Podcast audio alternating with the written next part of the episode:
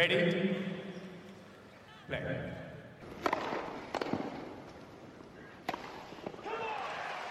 Merhabalar, Raket Servisi hoş geldiniz. Ben Gökalp.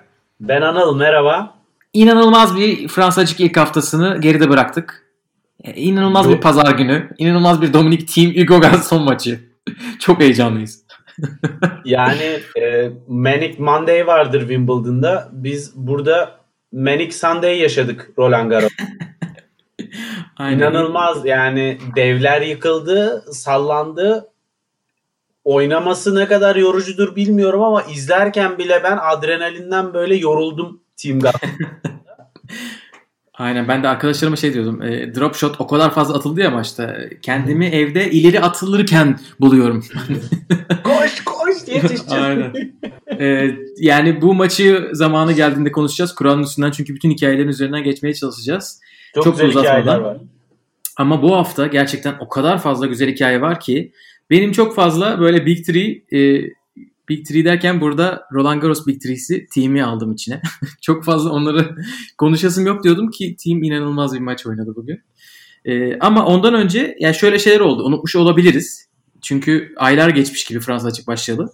Fransa Açık tarihinin en, uz- en uzun ikinci maçı oynandı bu hafta. E, Corentin Moutet tweet falan atıyordu maç sırasında. 6 saat sürdüğü için maç. En uzun tiebreak oynandı. En geç biten gün. Çok değişik bir Fransa açık izliyoruz.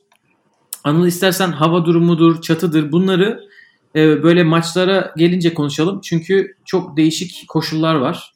Koşulların etkilediği bazı oyuncular, bazı Kesinlikle. maçlar oldu. Onlara gelince yavaş yavaş başlayalım. Ne dersin? Tamamdır. Evet erkeklerle başlayalım. Ee, Kur'an'ın en üst kıs- kısmında Djokovic çok rahat ilerliyor. Toplamda 3 maçta e, 15 oyun kaybetti.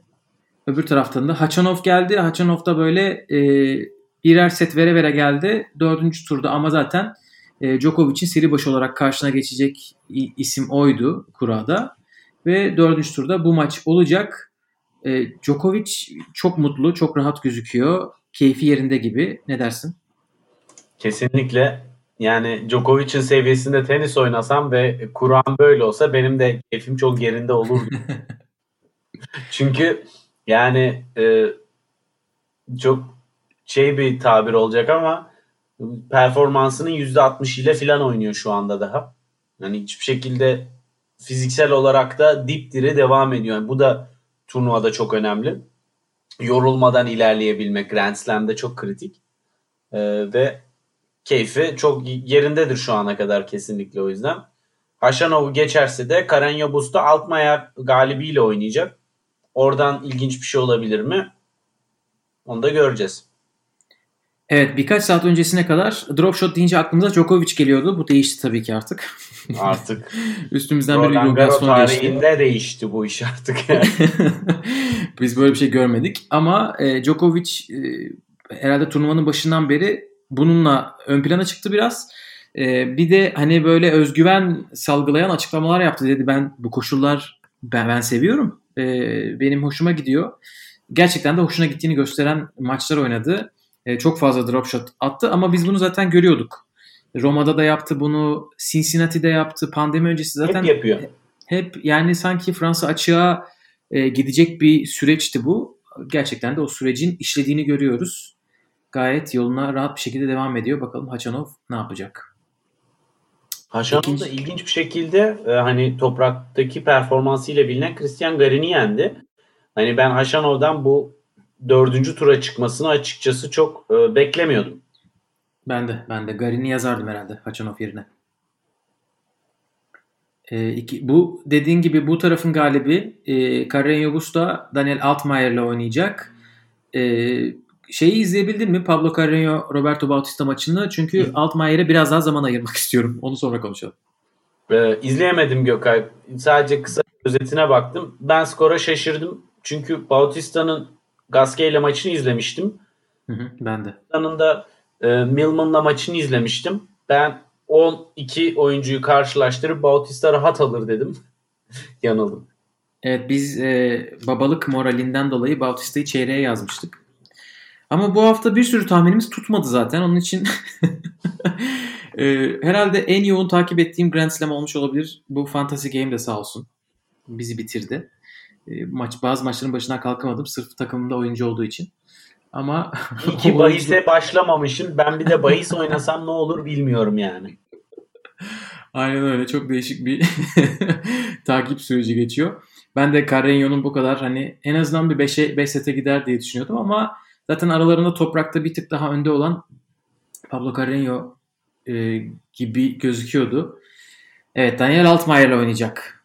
Daniel Altmaier inanılmaz bir turnuva geçiriyor. Kendisinin dördüncü turnuvası ATP ve üstü seviyedeki. ilk Grand Slam'i elemelerden geldi. Elemelerden gelir gelmez ilk turda Feliciano Lopez'i eledi. Sonra 30 numara Struff'u. Sonra 7 numara Berrettini'yi. Ve hiçbirisine set bile vermedi. Dördüncü turda Pablo Carreño ile oynayacak. Kendisi 22 yaşında. E, büyük bir Wawrinka hayranıymış. Zaten e, o Wawrinka hareketini yaptı. Berrettini maçının sonunda. E, ilginç olan az kalsın Roland Garros'a katılmıyormuş. Bu Aix-en-Provence'da Challenger oynadığı zaman orada doktor bir şey demiş. E, bir bakalım dur bir demiş.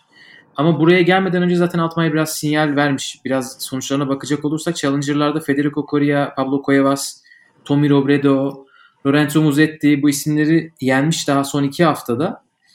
Ee, çok değişik bir hikayesi var gerçekten. Almanya'da e, herhalde bu isim çok arka plandaydı gibi hissediyorum ben. Çünkü işte Marterer'dir, Zverev özellikle Zverev zaten kendi başına. Çünkü Zverev'den bir yaş küçük olması lazım. E, bu Altmaier arkadaşımız çok ön planda değildi. Şimdi sanırım bağırlarına basıyorlardır diye düşünüyorum. Ne diyorsun? Şimdi Altmaier Alman tenisinde iki senedir tabii ki çok ön planda değildi. 2017'de bir e, çıkış yakalayacak gibi oldu. Ki o zaman daha e, gençti 19 yaşındaydı. Antalya'ya falan da gelmişti. E, Antalya'da hatta e, Marsel'i yenmişti çeyrek finalde. E, Anadolu Yüksel'i de yenmiş. Marsel'i yenerek. gitmiş. Evet. E, orada so, ondan sonra iki sene çok ciddi sakatlıklarla uğraştı. Ve 2019'da tekrardan tura dönmeye başlar gibi oldu. E, tabii sonra pandemi filan da girince işin içine geri dönüşü de e, tabii ki sıkıntılı oldu.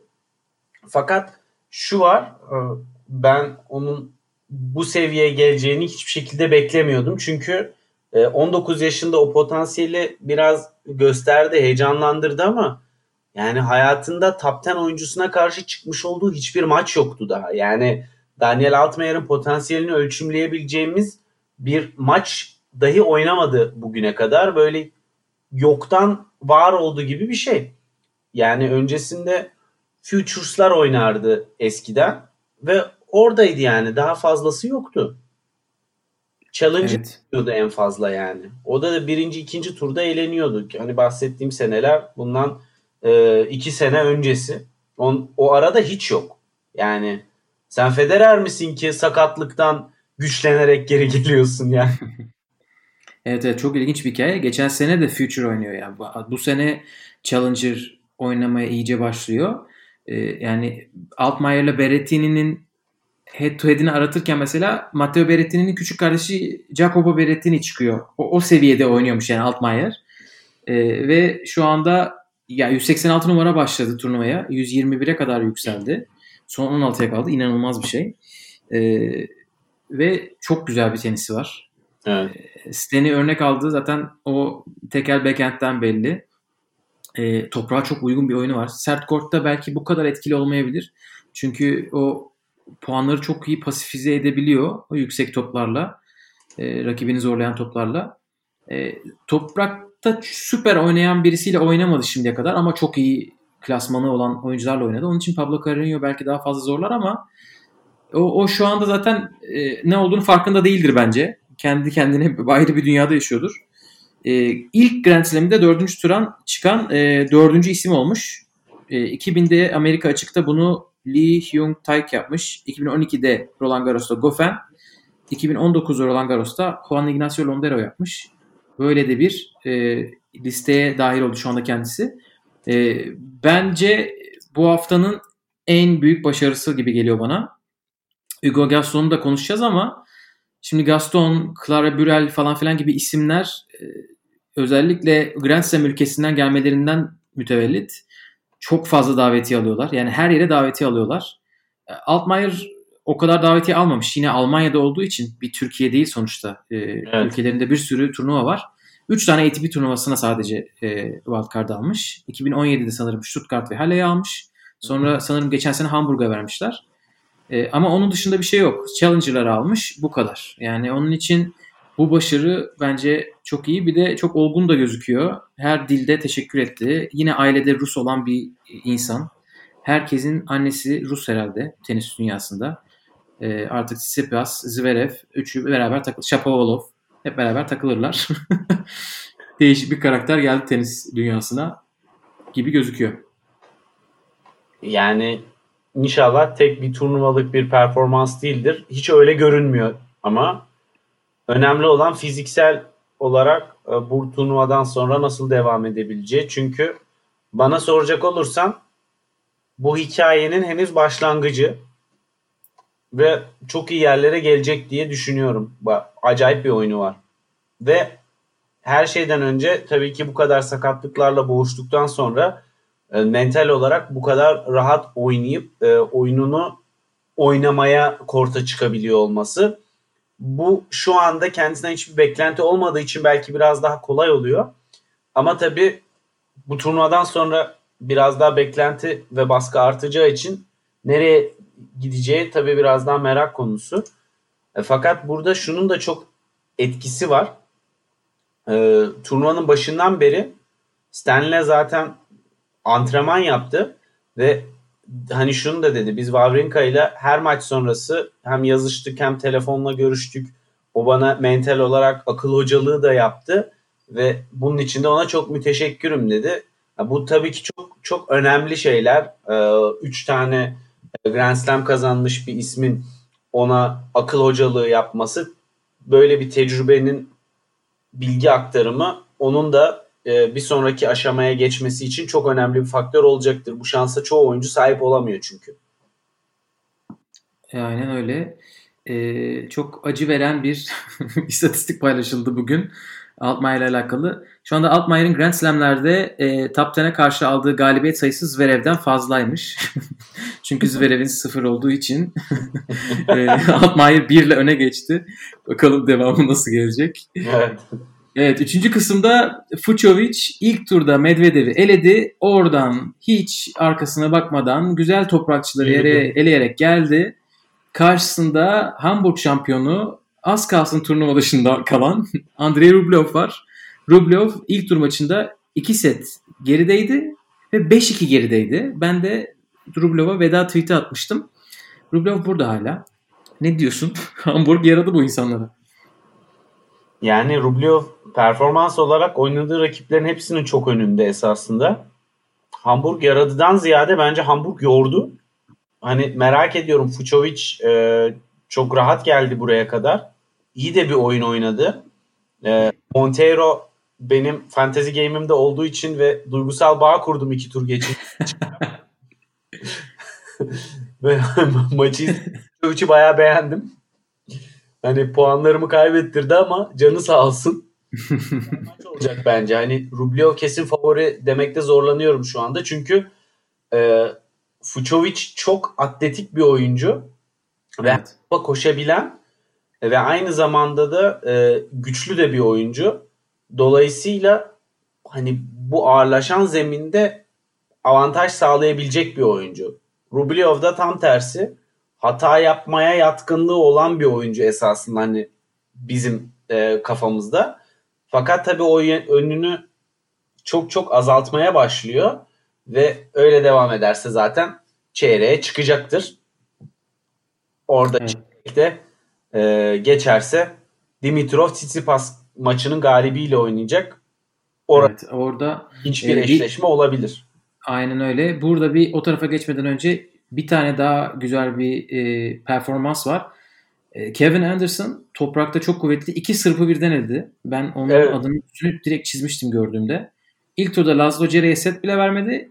İkinci turda Lajovic'i 5 set eledi. Lajovic benim çeyrek finalisti tahminimdi. burada gerçeklerle şimdi yüzleşmenin vakti.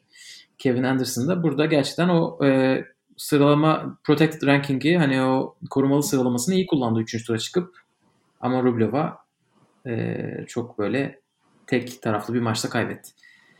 Evet Rublev çeyreğe çıkarsa Dimitrov Tsitsipas maçının galibiyle oynayacak. Tsitsipas aynen Rublev gibi 2-0 geriden geldi ilk turda. Sonra çok rahat maçlar yaptı. Ama buranın maçı galiba Shapovalov Roberto Carvalles maçı. Evet. Çünkü biz buradan Shapovalov'u çeyreğe çıkarmıştık. Ki zeminin yaramadığı oyunculardan birisi Shapo oldu. O da çok çok acayip bir maçtı. Yani her yönüyle çok ilginç bir maçtı. Nasıl maç öyle bitti ben hala anlayabilmiş değilim. Çünkü Şapo'nun böyle maçları oluyor. Yani maç bir eline geliyor, bir geri gidiyor. Hani biz Zverev'e çok diyoruz da Zverev'den daha çok bu konuda sıkıntısı olan isim bence Shapovalov. Ya ama tabii Şapo'nun e, oyun tarzından dolayı bu kadar çok gergit yaşaması normal. Çok risk alıyor. Çok riskli, full risk. Zverev tabii. risk almayıp bunu yaşadığı için yani herhalde hayranlarına saçı başı yoldurtuyordur. Çünkü Basit Shapovalov da en, aynen Shapovalov da en azından bunun bir e, yani yüksek risk, yüksek ödül bir şey olduğunu biliyorsun. Öyle bir plan olduğunu biliyorsun. E, Shapovalov şey dedi. E, burası topları yani winner'a dönüştürmek, bitirici vuruş haline getirmek o kadar zor ki, o kadar ağır ki toplar ve zemin.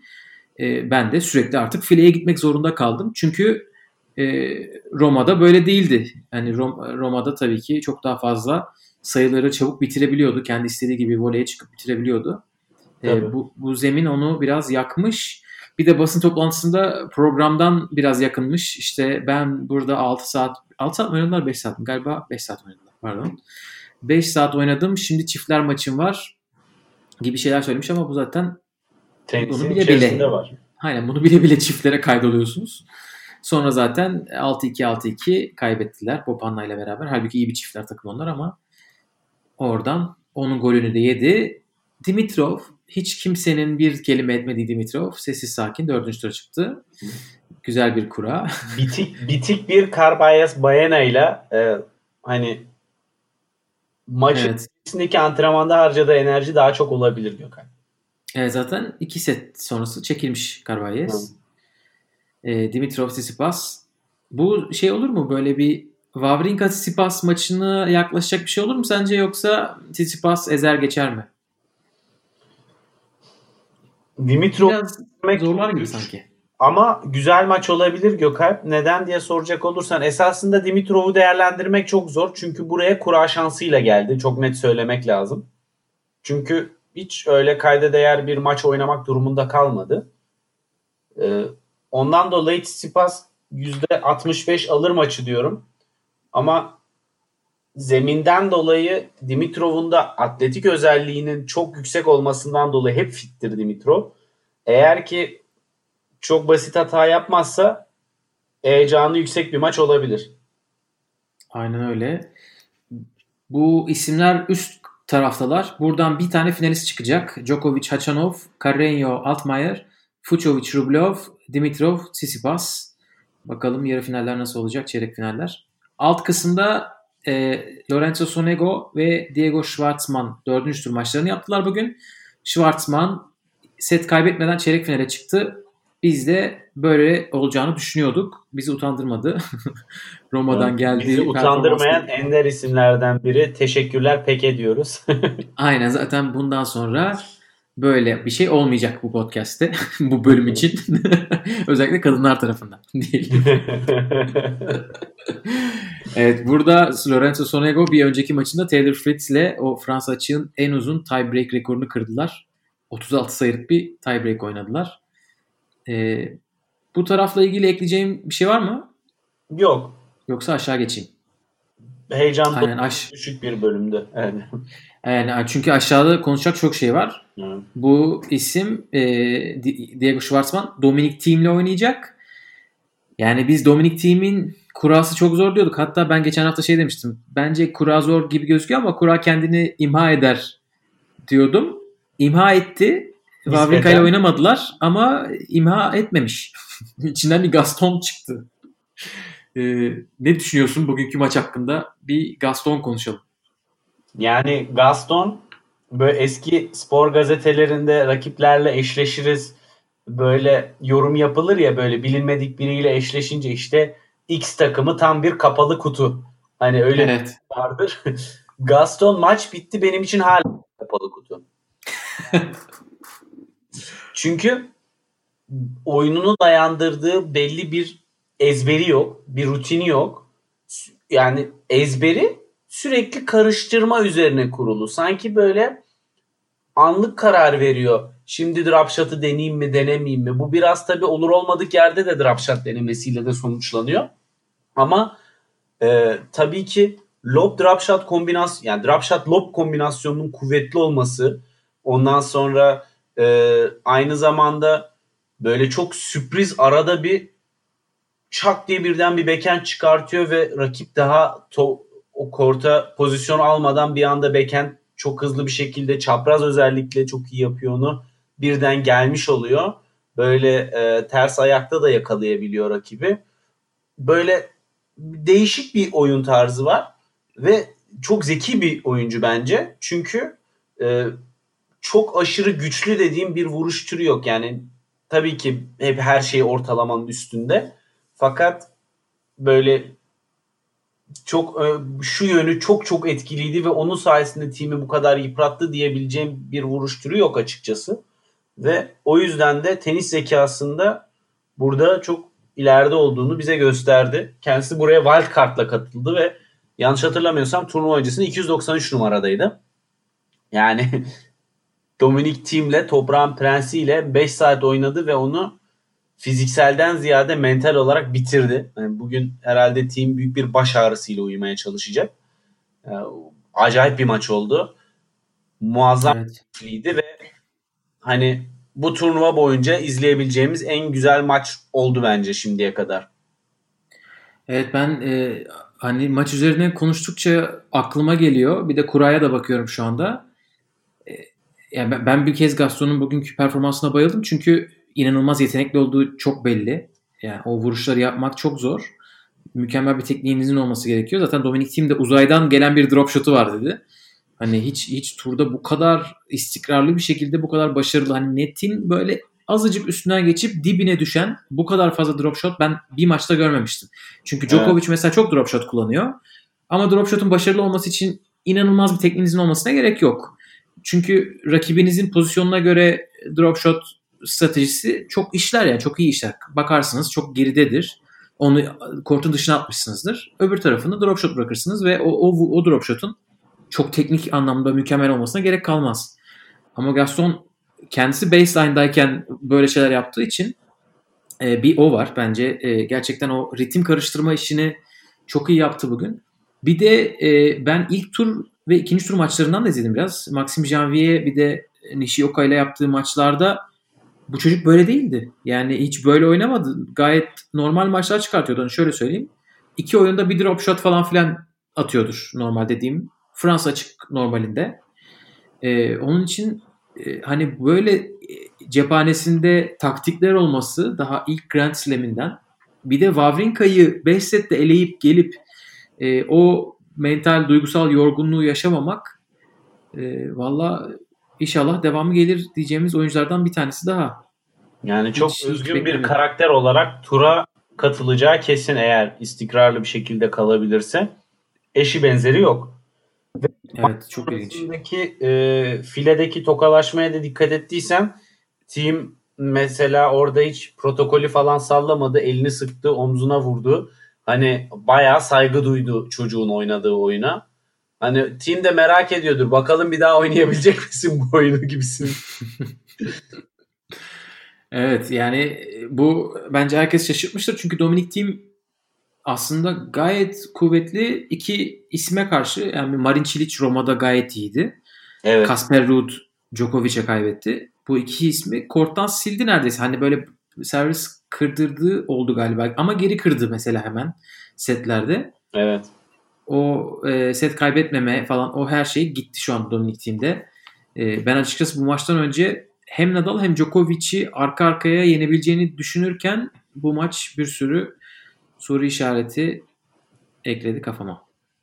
Ben şunu düşünüyorum. Eğer ki tabii ki e, Schwartzman'ı geçmeye başarırsa Nadal'la karşılaşırsa Nadal'a karşı yapabileceği en iyi provayı yaptı Gaston'la bence.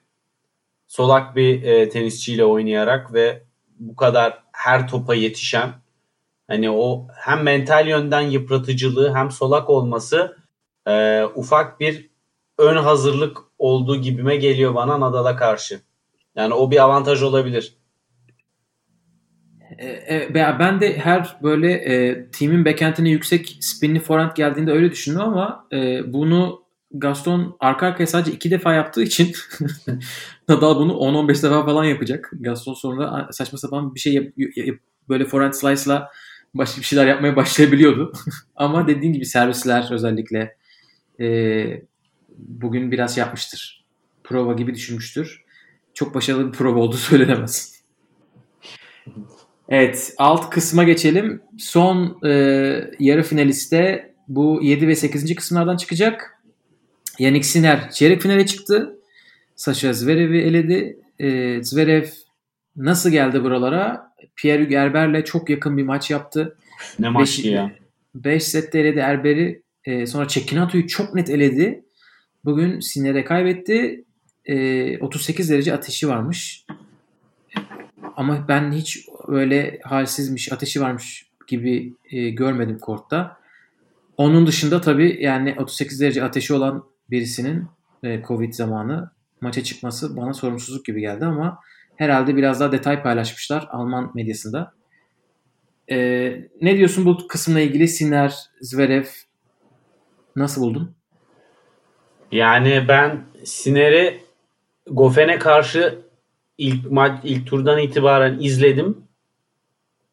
Özellikle pandemi sonrasında sanki böyle e, forentinde bir 5 ila 10 kilometre arasında bir hız artışı var gibi. Çok daha kuvvetli vuruyor toplara. Hani Next Gen Next Gen e, ATP Finals'daki zamanıyla karşılaştırıyorum. O zaman ki oyununun üzerine çok kas eklemiş gibi ve bunu çok iyi portfolyosuna koydu. E, acayip agresif oynuyor ve oyunu domine etmek istiyor ve e, soğukkanlı, olgun ve asla küçük hesapların peşinde değil. Mesela e, iki tane bir, servis oldu. Hakem out dedi. Top içerideydi. E, Zverev servis kullanıyordu. Hiç top içerideydi. Karşılayamadım zaten deyip öbür tarafa geçti. Bir sonraki e, puan için.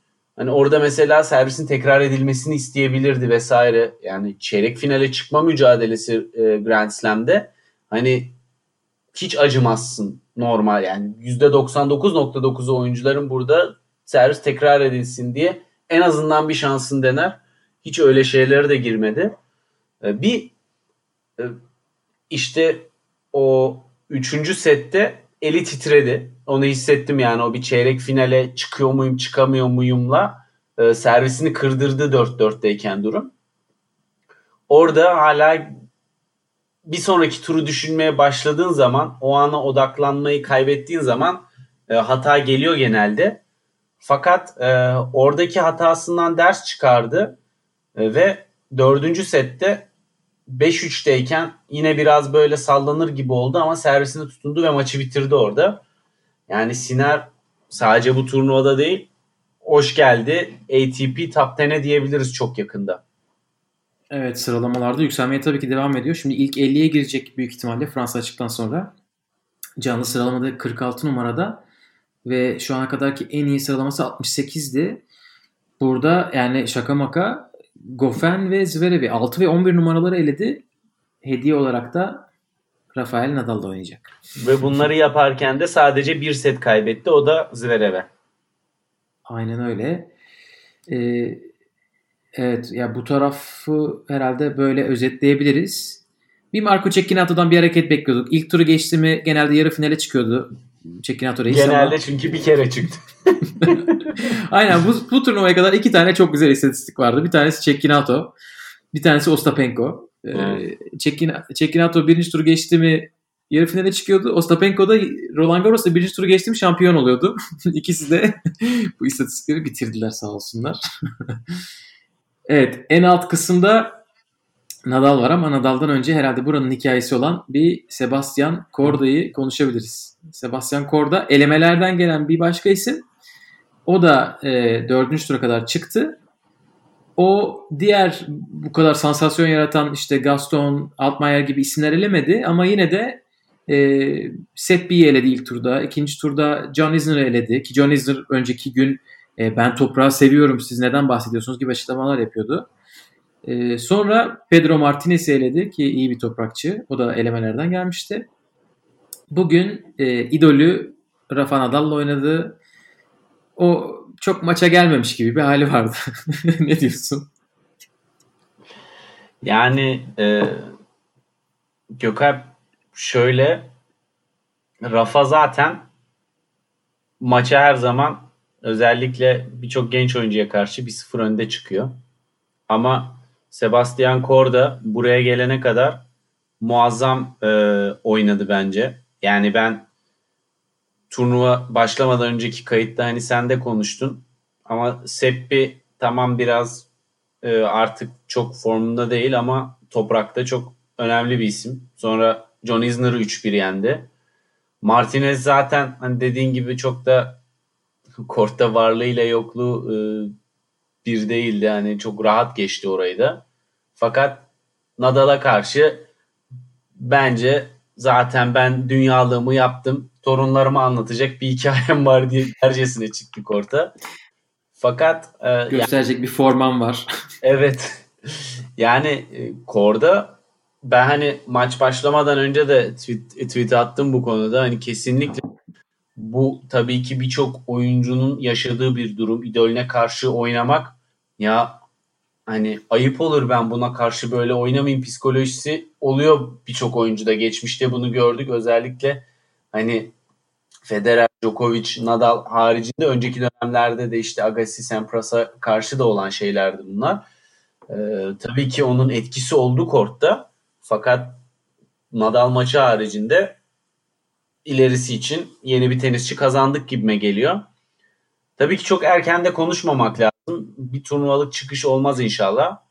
Ama onun haricinde servis oyunu özellikle hani Roland Garros olmasına rağmen gayet iyiydi. Merak ediyorum özellikle e, önümüzdeki senenin başlarında sert zemine geçtiğimiz zaman neler yapacak? Evet Sebastian Korda da ilk 200'ün dışındaydı. Aynı Gaston gibi. Şu anda 132 numaraya kadar yükseldi. Ee, ki yükselmeye de devam edecek gibi gözüküyor. Ben hani bu Gaston gibi Korda'yı da biraz ayrıcalıklılar kısmını alayım. Annesi babası Çek olmasına rağmen hatta e, kortta du, yanlış duymadıysam Çekçe bağırıyor işte. Poyd, Kvitova'dan bildiğimiz o Poyd bağırışını yapıyor. Sevdiği zaman. Çünkü büyük ihtimalle evde öyle konuşuyorlar ama Amerikalı olduğu için tabii ki Amerika vatandaşı olduğu için bir sürü böyle güzel ayrıcalık oluyor. Tabii bir de Junior'da çok başarılı bir kariyer. 2018 Avustralya açığı kazandı. Ee, ben şeyi çok beğendim. Ee, yani mental olarak çok hani stabil gördüm. Büyük ihtimalle aileden de çok fazla şey var. Çünkü biz babasının hep konuşuyorduk. Babası Patrick orada Avustralya açık şampiyonu işte Fransa açıkta finali var. Ama annesi de eski bir profesyonel tenisçiymiş. Dünya 26 numarasına kadar ha, yükselmiş. Onu bilmiyordum. Aynen öyle. Ee, ki böyle 91'de o Fransa'da 3. tura yükseldiğinde Maleyeva kardeşlerden galiba büyüğünü elemiş. Ee, ablaları ikisi de profesyonel golf oyuncuları ve dünya çapında oyuncular. Bir tanesi dünya 2 numarası. Ya belli ki çok disiplinli bir spor ailesi. Onun için hani o mantalite var gibi gözüküyor. Çok böyle Alt hani yapı var. Aynen o yani çünkü böyle genelde böyle ailelerde en küçük en başarılı olabiliyor. Çünkü en fazla örnek olduğu için önünde. Ee, onun için bakalım biraz o konudan dolayı Korda konusunda özellikle heyecanlıyım. Bir de 1.96 boyunda bu boya rağmen bence çok güzel hareket ediyor. Toprakta hiç toprakta oynuyormuş gibi yani şey e, o, o boyuyla o boyu varmış gibi göstermedi. Nadal maçına kadar. Ama tabii bu maç biraz daha onun için e, deneyim maçı gibi anlayabiliriz. Öte yandan Nadal da hiç böyle sektirmeden geliyor. e, büyük ihtimalle insanlar o e, Diego Schwartzman maçını unutmuşlardır bile Roma'daki. Ben şey diyeceğim yani yeterince hava durumunu, yeterince çatıyı, onu bunu konuştuysak artık asıl meseleyi e, Rafael Nadal'ın yani gelmiş geçmiş en çok Grand Slam kazanan erkeklerde bir numaraya yükselebilecek olmasını 7 gün içerisinde konuşmaya başlayabiliriz. Çünkü artık 3 maçı kaldı bunu yapmaya. 20. Slam'e gidiyor ve biz bunu yeterince konuşmuyoruz gibi hissediyorum ben. Yani bunda bence şunun etkisi var. Pandemi sonrası Nadal ilk iki maçı iyi oynadıktan sonra Diego'ya yenilmesi en sağlam Rafa fanında bile biraz böyle ya aslında biraz işler sallantıda bu sene gibi hissetmesine sebebiyet verdi ve bundan dolayı da kimse öyle çok yüksek perdeden konuşmaya cesaret edemiyor bence. hani bu e, Schwartzman'a karşı olan performans insanları böyle bir adım geriye çektirdi. Ama Rafa bu ve Şatriye de yani toprak değil. Şatriye'ye çıktığı zaman Rafa ekstra bir farklı bir seviyede. Yani orası onun e, sahası gibi. Orayı ayrı bir sahipleniyor. Dolayısıyla yani ben çok merak ediyorum Djokovic'le nasıl oynayacaklar. Çünkü Djokovic Rafa'yla karşılaşacağı zamana kadar esasında Masters turnuvalarında set vererek böyle işte Bautista'ya karşı olsun, Köpfer'e karşı olsun biraz böyle sendelediği maçlar oldu ama seviye olarak herkesin çok üstünde görünüyor. Ve Nadal'la ikisinin çarpışması nasıl olacak ben açıkçası çok merak ediyorum. O yüzden de Djokovic'in form durumunu değerlendirmek de çok zor olduğu için Nadal da evet. zor değerlendirildiği için şu anda bir şey demek çok zor. Evet evet. Sadece hani bu tarihi rekora 3 maç uzaktayız. Onu bir hatırlatmak istedim. Ama dediğin gibi e, çok belirleyici maçlar yapmadılar. Djokovic'in herhalde yarı finaline kadar göremeyeceğiz. O en üst seviye Team'le Nadal'la oynayacağı maçta neler yapabileceğini gösteren evet. uçlarını. Nadal'da da açıkçası e, Nadal Sinner maçının da çok bir şey göstereceğini sanmıyorum. Belki hani yarı finalde onu da görmeye başlayacağız ama Sinner maçı da şundan dolayı sadece dedim. E, Sinner bugün Zverev'e karşı aslında çok basit hata yaptı. Zverev daha kötü evet. olduğu için maçı bu kadar rahat kazandı gibi hissettim ben. Onun için Nadal'ı çok da böyle diğerleri kadar e, zorlamayabilir. Kesinlikle. Bakalım neler olacak. Zve, e, Siner'e karşı forehand'ine e, slice'larla bile işi bitirebilirsin bugünkü maçı değerlendirecek olursak. Hani Zverev geride bekledi falan filan onların hepsi var da e, Siner'in forehand'ine gelen slice'ların çok büyük bir oranı zaten hepsini dışarı attı. Biraz da heyecanla ki tur geçtikçe heyecan da artacak. E, mental olarak belki e, maçtan kopması daha olası Nadal'a karşı o yüzden. Evet ilk defa oynayacaklar. Onun da ayrı bir heyecanı olur herhalde. Diyelim o formayı imzalatmaz da. Yok. Yok onun e, kedisi olsaydı. Bu arada Nadal ne kadar e, güzel bir evcil hayvan ismiymiş artık görüyoruz. E, Korda'nın kedisinin adı Rafa'ymış.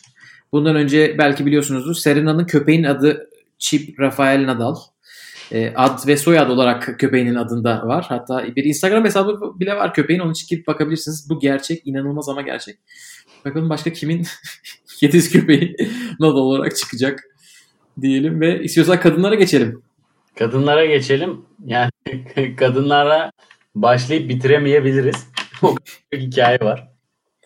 Evet istiyorsan bir e, genel e, hani konuşmamızı başlatacak bir güzel bir soru olduğu için evet. tenis notun sorusuyla başlayalım mı? Diyor ki e, Barty ve Osaka'nın eksikliği kadınlar tarafını nasıl etkiledi? İlk yüz dışı oyuncuların tabloda ilerleme nedeni sizce nedir? Ne dersin? Ee, yani bir kere şunu söylemek gerekiyor. Tabii ki şu an ilk yüz dışı olan oyuncular vesaire sıralamalar değerlendirildiği zaman esasında Tabii pandemi dön pandemi dönemi e, sıra sıralama sıralamalara çok etki etti. Birinci nokta şu. E, zaten puan kayıpları olmadığı için bu sene esasında formsuz isimler olmayan turnuvalardan dolayı geriye düşmediler. Ve aynı zamanda da e, tur, formda isimler turnuva oynayamadığı için de yükselemediler. Dolayısıyla sıralamaların e, favorileri değerlendirme konusunda en az etkin olduğu e, durumu görüyoruz şu anda. Çünkü bu benzer bir hikaye şeyde de yaşadık. E, US Open'da da yaşadık. Orada da çok fazla çekilen isim vardı. Fakat buradan ikinci noktaya geçeceğim. Top seviye oyuncularda bile e, iniş çıkışlar çok görülüyor WTA'de ve özellikle e, belli ilk 5 ilk 10'u çıkardığınız zaman geriye kalan oyuncular arasındaki sıralama geçişkenliği de çok fazla. İşte geçen senenin finalisti Şviyonte'ye ilk turda 6-1-6-2 yenildi. Ama öbür taraftan işte e, Anisimova da yarı finalisti. Değil mi? Yanlış hatırlamıyorsam evet, yarı finalist. 6-0 6-1 yenildi Simona Halep'e. Yani e, bu bir sene öncenin olayı tamamen. Ve bu da kadınlar tenisindeki iniş çıkışla da biraz alakalı. Dolayısıyla iki ismin olmamasına çok bağlayamıyorum ben. Sadece turnuva başlarken kağıt üstündeki favorileri sayılabilecek favorilerin sayısı azaldı. Hani e, bence tek etkisi o. Ve tabii ki biraz daha tabii ki e, şu var. İlk turlarda takılacak kura şanssızlığına ilk turlarda kurban gitme olasılığı çok daha düşük. Hani erkekler tarafında da konuştuk. Dördüncü tur şansıyla çok rahat dördüncü tura çıkabiliyorsunuz. Ee, eğer ortalama üstü bir oyuncuysanız duruma göre. Kadınlar tarafında seviyeler o noktalarda biraz daha birbirine yakın. Ama tabii ki bir Osaka bir Barty belki bazı isimleri harcayacaktı. Harcamadı. Ama hani bu turnuvanın hikayesinin Şviyontek olmasının önüne geçmezdi. Ben şöyle bir teori atayım. Ee, ben hani bu ilk yüz dışı oyuncuların başarısının kadınlara özel olduğunu düşünmüyorum. Erkeklerde de çok fazla gördük. Yani Korda, Gaston, Altmaier bunları konuşuyoruz. Elemelerden gelenler çok hani başarılı oldular. Kadınlarda daha fazla olmasının sebebi hani dediğin gibi kadınlar tenisi zaten erkekler kadar çok dominant fazla isim olmadığı için diye düşünüyorum. Zaten e, Djokovic, Team, Nadal 8'in 3'ünü yapıyor mesela. Evet. Onlar zaten banko cepte. Diğer kadınlarda öyle bir banko diyebileceğiniz isim yok. Yani Halep vardı o gitti. Ee, ya ben şöyle düşünüyorum. Bu, bu seneyle alakalı bir şey. Bu kadar özellikle ilk yüz dışından gelmesi. Çünkü yani çok değişik bir dönemde oynanıyor. Fransa açık. Çok değişik koşullar. Hani sırf elemelerden gelenlerin faydalandığı maçlar oldu.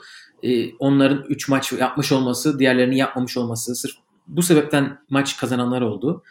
Ee, bir de bence özellikle kadınlar tarafında belki erkeklerde de öyledir. Amerika'ya gitmeyip çünkü inanılmaz sıkışık bir takvim. Amerika'ya gitmeyip Avrupa'da sürekli toprak oynayanlar biraz daha fark yarattılar gibi hissediyorum ben. İşte İstanbul'da oynayanlar ne bileyim Patricia Mariatik, e, Eugenie Bouchard bu, bu isimler falan Fiona Ferro mesela Temmuz'dan beri Fransa'da toprak turnuvası oynuyor. Bence bunlardan dolayı da bir e, yani Podoroska gibi isimler ön plana çıkmış olabilir diye Maç idmanı olan ön plana çıktı diyebiliriz biraz. Ama bunun tersi durumlarda oluyor tabii ki. Hani tek bir şeye bağlamak da zor. Tabii tabii. Vionte'ye yenildiği için biraz arada kaynadı ama e, bu şarda çok iyi bir turnuva geçirdi bence. E, onu da tekrardan turda görmek bence çok güzel. Çünkü... Aynen böylece istiyorsan ilk kısımdan başlamış olalım. Evet. İlk kısımda Halep ile Şiviyontek bugün dördüncü tur oynadılar. Şiviyontek inanılmaz bir maç oynadı ve çeyrek finale çıktı. Ondan önce Şiviyontek dediğin gibi Buşar'ı elemişti. Suveyşe'yi elemişti ve ilk turda da Vondroushova'yı eledi. Ve ne, nasıl e, ne biçim elemeler yani normal 6-4'ten fazla seti yok verdiği inanılmaz bir şey yol. Halep Anisimova'yı 6-0 6-1 elemişti ama o, o yeterince korkutucu değilmiş öbür taraftan gelenle kıyasla. evet. Yani evet. Halep biraz daha rahat bir kurayla geldi oraya kadar ama çok rahat oynayarak geldi. Yani çok ciddi bir seviye farkı vardı. Belki biraz o da Şviyonte'ye karşı gelince şaşırtmış olabilir. Bir an evet. seviye inanılmaz artınca neye uğradığını şaşırmış olabilir diyeceğim ama Halep'ten bahsediyoruz yani. İst Tabii. Ki belki çok fazla şampiyonluğu yok ama ilk üç içerisinde gerçekten istikrarlı bir şekilde kalabilen isimlerden yani tek isim diyebilirim. Eşparti ve Osaka haricinde. Evet ki Halep kariyerinin en uzun galibiyet serisindeydi şu anda. Evet. O seride bitmiş oldu. Şviyontek bugün çok net bir oyun oynayarak yani teniste yapılabilecek ne varsa belki Hugo Gaston kadar drop shot atmayarak ama yine de inanılmaz çeşitli bir oyunla e, Halep'i eledi. E, çeyrek finalde de rakibi başka bir hikaye kendi başına. Martina Trevisan. Of. Evet Martina Trevisan da ilk turda Camila Giorgi'yi geçti. Sonra Coco Gauff'u geçti. İnanılmaz bir maçta o da gecenin bir yarısı bitti maç. Sonra Maria Sakkari'yi eledi. Orada da az kalsın kaybediyordu. Sonra da bugün Kiki Bertens eledi. Kiki Bertens de kendi tarafında e, çok ilginç bir Saray Rani maçı. Ondan da ilginç bir Zavatska maçı oynamıştı ilk turda. e, Trevisan'la ilgili şöyle bir şey var. E, bir, tabii böyle oyuncular e, çeyrek finale dördüncü tura çıkınca hikayeleri de ortaya çıkıyor. E, Trevisan yakın zamanda 2-3 seneliğine sanırım bir tenisi bırakmış. E, anksiyeteyle başlayan bir anoreksiya hastalığı geçirmiş ve e, yani Junior da çok iyiymiş. Ondan sonra sanırım Junior kariyeri bittiği zaman artık diyor ki ben yeter tenis oynamak istemiyorum. Tenisin tesisini duymak istemiyorum noktasına geliyor. Tam bu olduğu zaman babası da e, bir hastalık geçiriyor. Ailede durumlar iyi değil. E, çok güzel bir yazı yazmış İtalyanca bir şeyde bir, bir haber sitesine. Orada böyle metamorfoz diye anlatıyor kendisini. Nasıl başta çok güzel başladığını ondan sonra işlerin kötüye gittiğini. Ee, öyle bir duruma gelmiş ki akşamları 30 gram e, mısır gevreği ve bir tane meyve yiyormuş. Çünkü o kendi kaslı vücudumu görmekten nefret ediyordum diyor o zaman. Sonra da e, işte kliniğe gidiyor ve yardımla beraber geri geliyor. Yani aile de aslında başta destek ama ailenin de şöyle bir durum var. Abisi Matteo Trevisan Junior bir numarası e, ama hiç potansiyelini ulaşamamış senior kariyerinde. Yani 250 numarayı geçememiş mesela. Öyle bir hikayesi var ve şu anda geri dönüyor. Geçen seneden beri belki iki seneden beri geri dönüşünü e, tekrar başladı. Ve bu sanırım ikinci Grand Slam'i Avustralya çıktıktan sonra ve şimdi çeyrek finalde Fransa açık bize bol hikayeyle geldi gerçekten ya. Bu, bu yani çok bağırıyor, korktu ama bu hikayeden sonra biraz kanım ısındı. Evet yani ben de özellikle Kokogov maçından sonra baya bir antipatik bulmuştum kendisini. Fakat tabii ki yani boyu da bir tenisçi için kısa sayılır esasında 1.60 evet. Ee, ve hani bu kadar mücadeleyle hayat mücadelesiyle başa çıkıp ondan sonra tenise tekrar dönmeye karar vermesi ki hani daha öncesinde ana tablo oynamışlığı yoktu bu seneye kadar. Avustralya açık öncesinde. Hani o yüzden çok apayrı bir hikaye ki bunlar tenisin e, bireysel sporda insanların ne kadar yalnız ve kendi başlarına bir yerlere çıkmak zorunda olduklarını tekrar gösteren bir durum. Tepelere çıktıktan sonra orada kalmak ne kadar zorsa oralara çıkmak da çok emek ve fedakarlık gerektiriyor. Yani 1.60 boyunda ama 48 kiloya düşmek ne demek? Bir deli bir kemik. Evet. Yani Onu, oradan 16 yaşında bırakmış. 23 yaşına geri dönmüş. Hem fiziksel yapını to- tamamlayıp kas yapını olarak e, ondan sonra mental olarak e, tekrar bir yerlere gelebilmek muazzam bir şey. Hani daha öncesinde zaten ilk yüze hiçbir zaman girmişliği yoktu. Şu anda da 159. sırada yanlış bilmiyorsam. E, oradan böyle bir şey yapmak acayip bir başarı. Ama kadınlarda bu tarz hikayeleri durma, duymaya erkeklerden daha çok alışığız. Dolayısıyla bu turnuva beni kadınlardaki bu hikaye, e, başarılardan ziyade erkeklerde hikaye, hikayeler çok daha fazla şaşırttı. Orada ama tabii e, ciddi bir e, kalite uçurumları da var erkeklerde. Evet ama kadınlarda da normalde şimdi 4 çeyrek finalist var. ikisi elemeden geldi. Evet. bu, bu bile ya kadınlara bile fazla. Evet. çok değişik bir turnuva oluyor gerçekten. Öbür tarafı Kiki Bertens'i çok kısaca özetleyelim. Aslında Bertens çok sever böyle koşulları. böyle çatı altında oynanacak toprak kort maçı olsun. Ama e, biraz ritim tutturamadı. Biraz sakat gibi gelmişti Strasbourg'dan. İlk turda Zavatska'yı biraz şansla geçti diyelim. Çünkü Zavatska'nın raketi kalmadığı için başkasının raketiyle son seti 6-0 kaybederek bitirdiği bir maç. Sonra Sara Errani zaten e, biliyorsunuz tekerlek sandalyeyle çıktı Bertens Kort'tan, kramplardan. O maçı nasıl kazandı onu Errani'ye sormak lazım. Errani ee, numara yaparak kazandığını söylüyor. Aynen. E, Trevisan da bugün Errani'nin hesabını kapadı. E, Trevisan'la Şiviyontek çeyrek final oynayacaklar. Bunlardan birisi de yarı finale çıkacak. Çok ilginç bir kısım oldu bu. E, deyip aşağı kısımlara geçelim istiyorsan. Evet. Üçüncü kısımda Svitolina seri başının hakkını veren tek isim şu ana kadar. Ha pardon aşağıda iki isim daha var bunu verebilecek ama en azından çeyreğe çıkan şu tek ana isim. kadar dediğin için evet diyelim. Aynen. Karşı tarafta Caroline Garcia ile oynadı. Caroline Garcia'da efsane böyle seyirci desteğini duyabildiğimiz kadar duyduğumuz bir Elize Mertens maçından sonra dördüncü tura yükselmişti. Ama Svitolina gözünün yaşına bakmamış bugün. 6-1-6-3 ile çeyrek finale çıkmış. Ee, o da gerçekten pandemiden çok değişik döndüler. Monfils ne kadar kötü oynarsa pandemiden çok iyi döndü. Yani e, seviye olarak da birçok oyuncunun çok önünde. Fakat şunu söylemek lazım. Ben biraz Aleksandrova maçını izledim. Hani o Aleksandrova'nın seviyesini de beğenmedim açıkçası. Evet toprak da çok iyi değil. Ee, biraz da Kura'nın da yani çıkan rakiplerin zayıflığının da Svitolina'nın hakkını vermesine e, seri başının etken olduğunu düşünüyorum. Ben Sarasova'ya eleneceğini düşünüyordum. Hem Sarasova çok formda olduğu için hem de elemelerden geldiği için. E, 6-0'da bir set kaybetti Svitolina. Oradan geri dönmesine şaşırdım mesela. Orada bir e, tökezler diyordum ama çeyrek finale çıktı valla. E, Svitolina e, Podoroska ile oynayacak. Nadia Podoroska ismini duymadıysanız e, ki duymamış olmak çok normal. Çünkü o da elemelerden gelip çeyreğe çıkan bir diğer isim. Ben de duymamıştım öncesinde. Yani gayet dürüst bir şekilde söyleyebilirim. Arjantinli oyuncu e, toprağı çok seviyor. O da buraya çok formda gelmişti. E, ITF sanırım 80-100K e, turnuvaları oynayarak orada iyi maçlar çıkartarak geldi. Elemelerden sonra biraz daha nispeten iyi bir kura.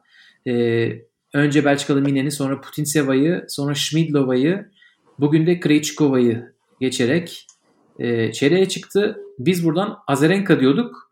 Ama Azarenka da herhalde bu kadar koşullardan e, etkilenen bir diğer isim diyebiliriz.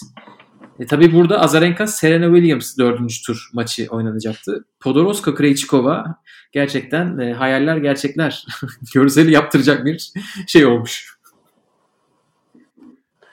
Yani ee, burası sürprizlerin birbiriyle yarıştığı bir alan oldu. Hani evet. ben Serena Williams'ta çekilince e, e, dedim ki Pironkova bir hikaye daha yazacak mı? Hani üç anne bir yerden çıktı. Hani bir tane anne yine çıkacak mı? Hepsi Vika, Pironkova, Serena aynı yerde olunca. Ama o da bir sonraki turda elendi. Çok yakın maçtı bu arada. Ben Pironkova benim takımımdaydı. Ondan çok yakın izledim. e, Krejcikova yani birkaç tane isim var bu turnuvada izlediğim. Neden bu isimler bu kadar iyi oynuyorlar ve sıralamaları daha yüksek değil dediğim. Krejcikova onlardan birisiydi. Podorosko da çok iyiydi. Onun için bugün o ikisinin oynadığı maçın son seti mesela çok çekişmeliydi. Ee, yani toprağa çok iyi oynuyor. Böyle gerçekten tam hakkını vere vere toprakçı diyebileceğimiz isimler var bazı. Ya yani Podorosko öyle, Krejcikova değil ama e, böyle o yüksek spinli baseline'e giden top vardır ya toprakta görürüz çok fazla. Ee, Severim. aynen o her şeyi bitirir böyle. Bütün her şeyi sıfırdan başlatır. Onları çok iyi yapabilen bir isim. Onun için bakalım ne yapacak Svitolina'ya karşı. Ee, Svitolina, Podoroska, Trevisan ve Şviyontek bu isimlerden birisi Roland Garros finalisti olacak. Diyelim ve alt kısma geçelim. Alt kısımda evet Ons Jabeur Daniel Collins ile e, eşleşti. Anıl e, bir şey duymaya hazır mısın? Şimdi notlarımı kontrol ediyorum. Sen Jabeur demiştin çeyrek finale çıkacak. biz kadınlarda bir galiba bir tahmin tutturmuş olacağız podcast olarak. Ve yani hani tabii ki biraz daha hissi bir e, tahmindi. Yani yoksa WTA'de öngörülerle ya ben zaten biliyordum demek biraz e, şey ayıp olur. WTA öyle bir yer değil. Bundesliga gibi bahisçiler uzak durun. Bugün Premier Lig gibi. Evet. Ve o da olabilir kesinlikle. Liverpool 7 yemiş arkadaş. Fakat WTA'ya e, laf atmayalım. Ons Jabber Afrika ten, Afrika'ya e, tenisi getirdi diyebiliriz yani kadınlar tenisini. İnanılmaz bir hikaye ve e, hani tenisten bir böyle bir işaretin çıkması ben çok sevindirici. Yani spor adına gurur verici bir şey. Çeyrek final şey dördüncü tura çıkan ilk Afrikalı e, tenisçi oldu tarihteki. Bunu bilmiyordum. Karşısında Daniel Collins var. Çok formda olmayan bir Muguruza'yı yendi. Ee, iyi ışık veren bir e, Clara Towson'ı ki çok genç bir isim daha ama Brady'yi çok iyi yendi. Ee, çok zorlu bir maçta. Collins'i kestirmek biraz zor. Yani benim inşallah Jabber buradan e, çeyrek finale çıkar. Hem beni sevindirir hem de e, güzel bir hikaye olmaya devam eder diyorum. Senin bu söylediğin rekor sanırım Arap dünyasının ilk Arap dördüncü- dünyası pardon. Evet. Olabilir çünkü Afrika deyince bu şey var ya Güney Afrika'daki beyazlar böyle Kevin Anderson gibi eskiden Black Evet. kardeşler vardı. Onlar Doğru söylüyorsun doğru doğru. onlar İfade tutabiliyorlar ettim. genelde. Ama gerçekten çok ilham vermeye devam ediyor. Ee, çok da sempatik bir karakter olduğunu e, Tsitsipas maskesiyle bir defa daha Evet, göstermiş evet, çok iyi. Tsitsipas Burada- bile inanamamış. evet aynen öyle. ben takacağını beklemiyordum dedi yani. E, Burada çok güzel maçlar vardı bu kısımda.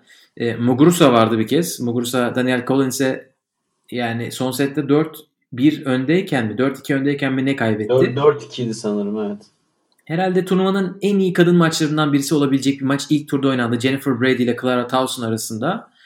Towson'u çok kısaca konuşmuştuk biz ama açıkçası ben Brady'yi geçeceğini düşünmüyordum. Üçüncü set 9-7 bitti. O da çok güzel maçtı. Ee, bu şekilde herhalde bu kısmı özetleyebiliriz.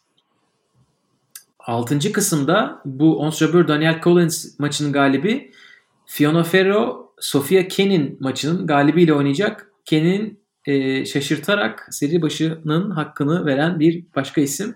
Şaşırtarak diyoruz. Çünkü en son turnuvasında 6-0 6-0'la bırakmıştı Be- turnuvayı. Double bagel yaramış. Gerçekten bir farkındalık oluşturmuş kendisi.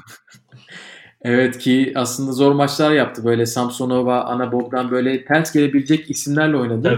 Tabii. 3 3 setlik iki tane maçtan sonra e, artık e, biraz daha rahat bir maçla Irina Bara'yı eledi. E, Fiona Ferro e, aslında tehlikeli bir isim. Şöyle ki Palermo'yu kazandı e, WTA turnuvası. Öyle ITF falan değil yani orada Anet Kontaveit, Georgi Errani, Aleksandrova, Podoroska yani bakın şu, bu isimleri şu anda artık tanıyoruz. E, bunların hepsini eleyerek bir kupa kazandı. Ondan önce Fransızlar kendi aralarında çok fazla turnuva yaptılar Temmuz ay- ayında. E, Fiona Ferro bakıyorum 4 tane kazanmış arka arkaya. E, yani bu isimler Alize Korne, Mladenovic e, gibi isimler var. Amandine eski bir isimler var. Onun için e, buraya geleceğini tahmin edenler vardı biraz. E, ama bakalım kendini geçebilecek mi? Bir başka hikaye yazabilecek mi? Fransızlar çok çabuk elendiler sayı olarak. Ama ilerleyen çok güzel ilerledi. Onlardan birisi de Fiona Ferro. E, artık son kısımlara gelelim. Yedinci kısımda Kvitova Zhang Shua ile oynayacak dördüncü turda. Burada ilginç maçlar var. Kvitova Leyla Fernandez eledi bir önceki turda. Leyla Fernandez 5-1 öndeydi galiba ilk sette. Oralardan geri çevirdi Kvitova maçı. Ne diyorsun Kvitova'ya? Kvitova sever aslında böyle e, çatı kapandı mı aynen Bertens gibi. Pat pat. Hiç acımaz vurur. biraz aslında bana şey gibi geliyor. Shapovalov gibi. Hani biraz zaman eline geçti mi? Toprak o zamanı sağladı mı? E, Kvitova çok tehlikeli olabilir gibi geliyor. E, bunu göreceğiz artık. Burada neler yapabilecek. Önce Zhang Shuai'yi elemesi gerekiyor. Sonra da Fiona Ferro, Sofia Kenin maçının galibini E, bu kısımda Clara Burel, Fransızların genç ismi konuşuldu. İlk tur maçını aldı Arançarus'a karşı. E, sonra Kaya Yuvan'ı eledi. Sonra ama Zhang Shuai'ye kaybetti. Bu maçın galibi e, yanlış söyledim daha demin pardon. Ferrokenin'le değil. Zigemund Paula Badosa maçının galibiyle oynayacak. Evet. Paula Badosa Ostapenko'yu eledi. E, Zigemund da Martic'i eledi ve dördüncü tura çıktılar. Bir Zigemund Kristina Miladanovic maçına gidelim mi ne diyorsun ilk turda? Olur. 5-1 Miladanovic öndeyken e, set sayısında iki defa sekiyor Miladanovic'in topu ve Zigemund oralardan dördüncü tura çıktı. e, ben açıkçası biraz o maçın yorgunluğuyla, o psikolojik yorgunluğuyla ikinci turda gider diyordum ama gitmedi valla. Yani Zigemund e, Altmaier kadar e, kıymetli bir hikaye bence şu anda e, Alman tenisinde. Yani bu turnuvada da çok önemli bir hikaye. Çünkü o da iki senedir e, sakatlıklarla ve ameliyatlarla boğuştu. E, ve oradan geri geldi ki hani bundan iki sene önce Laura Zigemund e, Alman tenisinde çok ön plana çıkan Görges'ten daha fazla e, şey beklendiği e, ondan sonra Annalena Fritzen vardı mesela o da e, bir sakatlık sıkıntısı yaşadı. O hala şimdi çiftler oynuyor ama o da biraz zorlanıyor teklere geri dönmekte. Laura Zigemund gerçekten e, o fizyolojik yapıdan toparlanması açısından çok çok büyük bir e, azim ve çalışmayla geldi buraya, buralara kadar. Ben hikayesini heyecanla takip ediyorum. Hatta şöyle söyleyeyim sana, bence e, final yolu açıldı gibi biraz. Ben Kvitova'yı geçebilir diye düşünüyorum. Bu oyunu. Eğer fiziksel olarak bir sakatlık yaşamazsa finale çıkabilir. Bakalım Badosa'yı eleyebilecek mi? Badosa da İstanbul'da oynamıştı. Burada Ostapenko'yu çok net elemiş. Önce onu geçmesi lazım. Sonra Kvitova'yı ondan sonra da Jabeur, Collins, Ferro ve kendinden birisiyle yarı finalde oynayabilir. E, bu arada Zigmund şunu da hatırlatalım. Çiftlerin de herhalde bir e, moral depolamış olması gerekiyor. Amerika açığı kazandılar Svanova ile beraber. Daha yeni orada bir Grand Slam kazanmışlıkları var. Onun için öyle bir herhalde e, maç pratiği de faydası olmuş olabilir. Evet kadınlar bambaşka bir hikaye, bir sürü şey, isimle tanıştık bu turnuvada. Ee, yavaş yavaş artık bitirebiliriz. Bir şey sorayım. Heh, bir tane sorumuz var. Özak Durmuş sormuş. Demiş ki sizce en zor vuruş hangisi? Ben şahsen bir drop shot sevdalısıyım. Bunu e, Gaston maçından önce yazmış bu arada. Evet.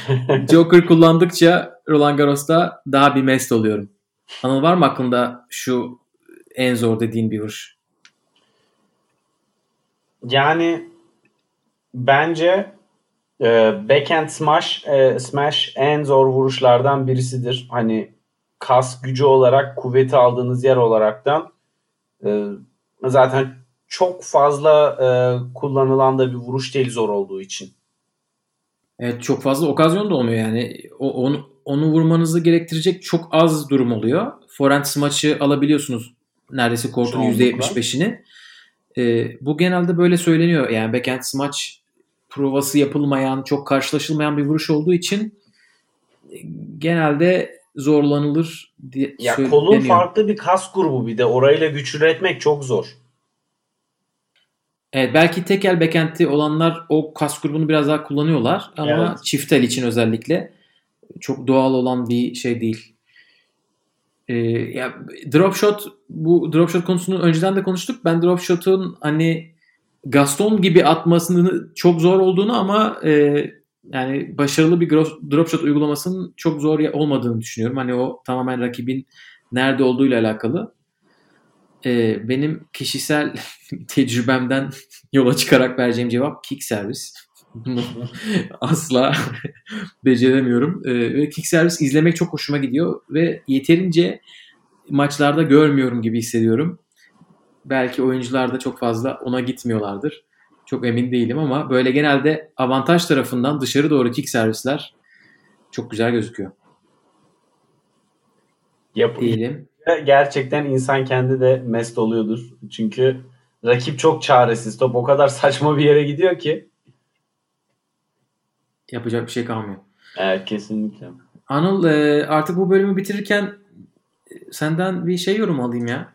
Bir liderlik durumuna bakalım bir Fantasy Game'de ne durumda? Ba- bakmayalım Gökay. ya neler Evet. neler oluyor ya. Her her tur başka bir birincimiz var. Gayet heyecanlı geçiyor. Böyle biri alıp yürümedi. Onun için böyle ben mutluyum. Hani her seferinde başka birisi çıkıyor. Sürpriz performanslar. Senin e, boynumun borcu buna bağlıdır dediğin bir oyuncu var mı? Ben Altmaier'e bir teşekkür edeyim buradan. Benim yok. Ee, ben e, ilk turda güzel puanlar elde ettim. Fakat sonra duygusal davrandım. Hiçbir oyuncumu çıkaramadım. Ve şu anda ilk turdaki oyuncularımdan geriye sadece team kaldı. Beni çok üzdü. Ondan çok şey Kim üzdü bekliyorum. duymadım. Ostapenko. Ondan Ostapenko beni de üzdü ya. Evet, be- benim bir de e, pişman olduğum bir şey e, Korda'yı ilk turda takımıma aldım, ikinci turda çıkarttım ve üçüncü turda tekrar aldım. Böyle gereksiz bir bonus harcaması oldu. Ama e, heyecanlı bir ortam oldu. 42 kişiyiz. Sürekli devam eden 40 kişiyiz. Gerçekten herkese katıldığı için teşekkür ederiz. Evet birincimizle yapıyoruz bir sonraki bölümü. Onu da ağırlayacağız diyelim. İstiyorsan burada bitirelim. bitirelim. Ee, şu anda birinci Yılmaz Yılmaz 7.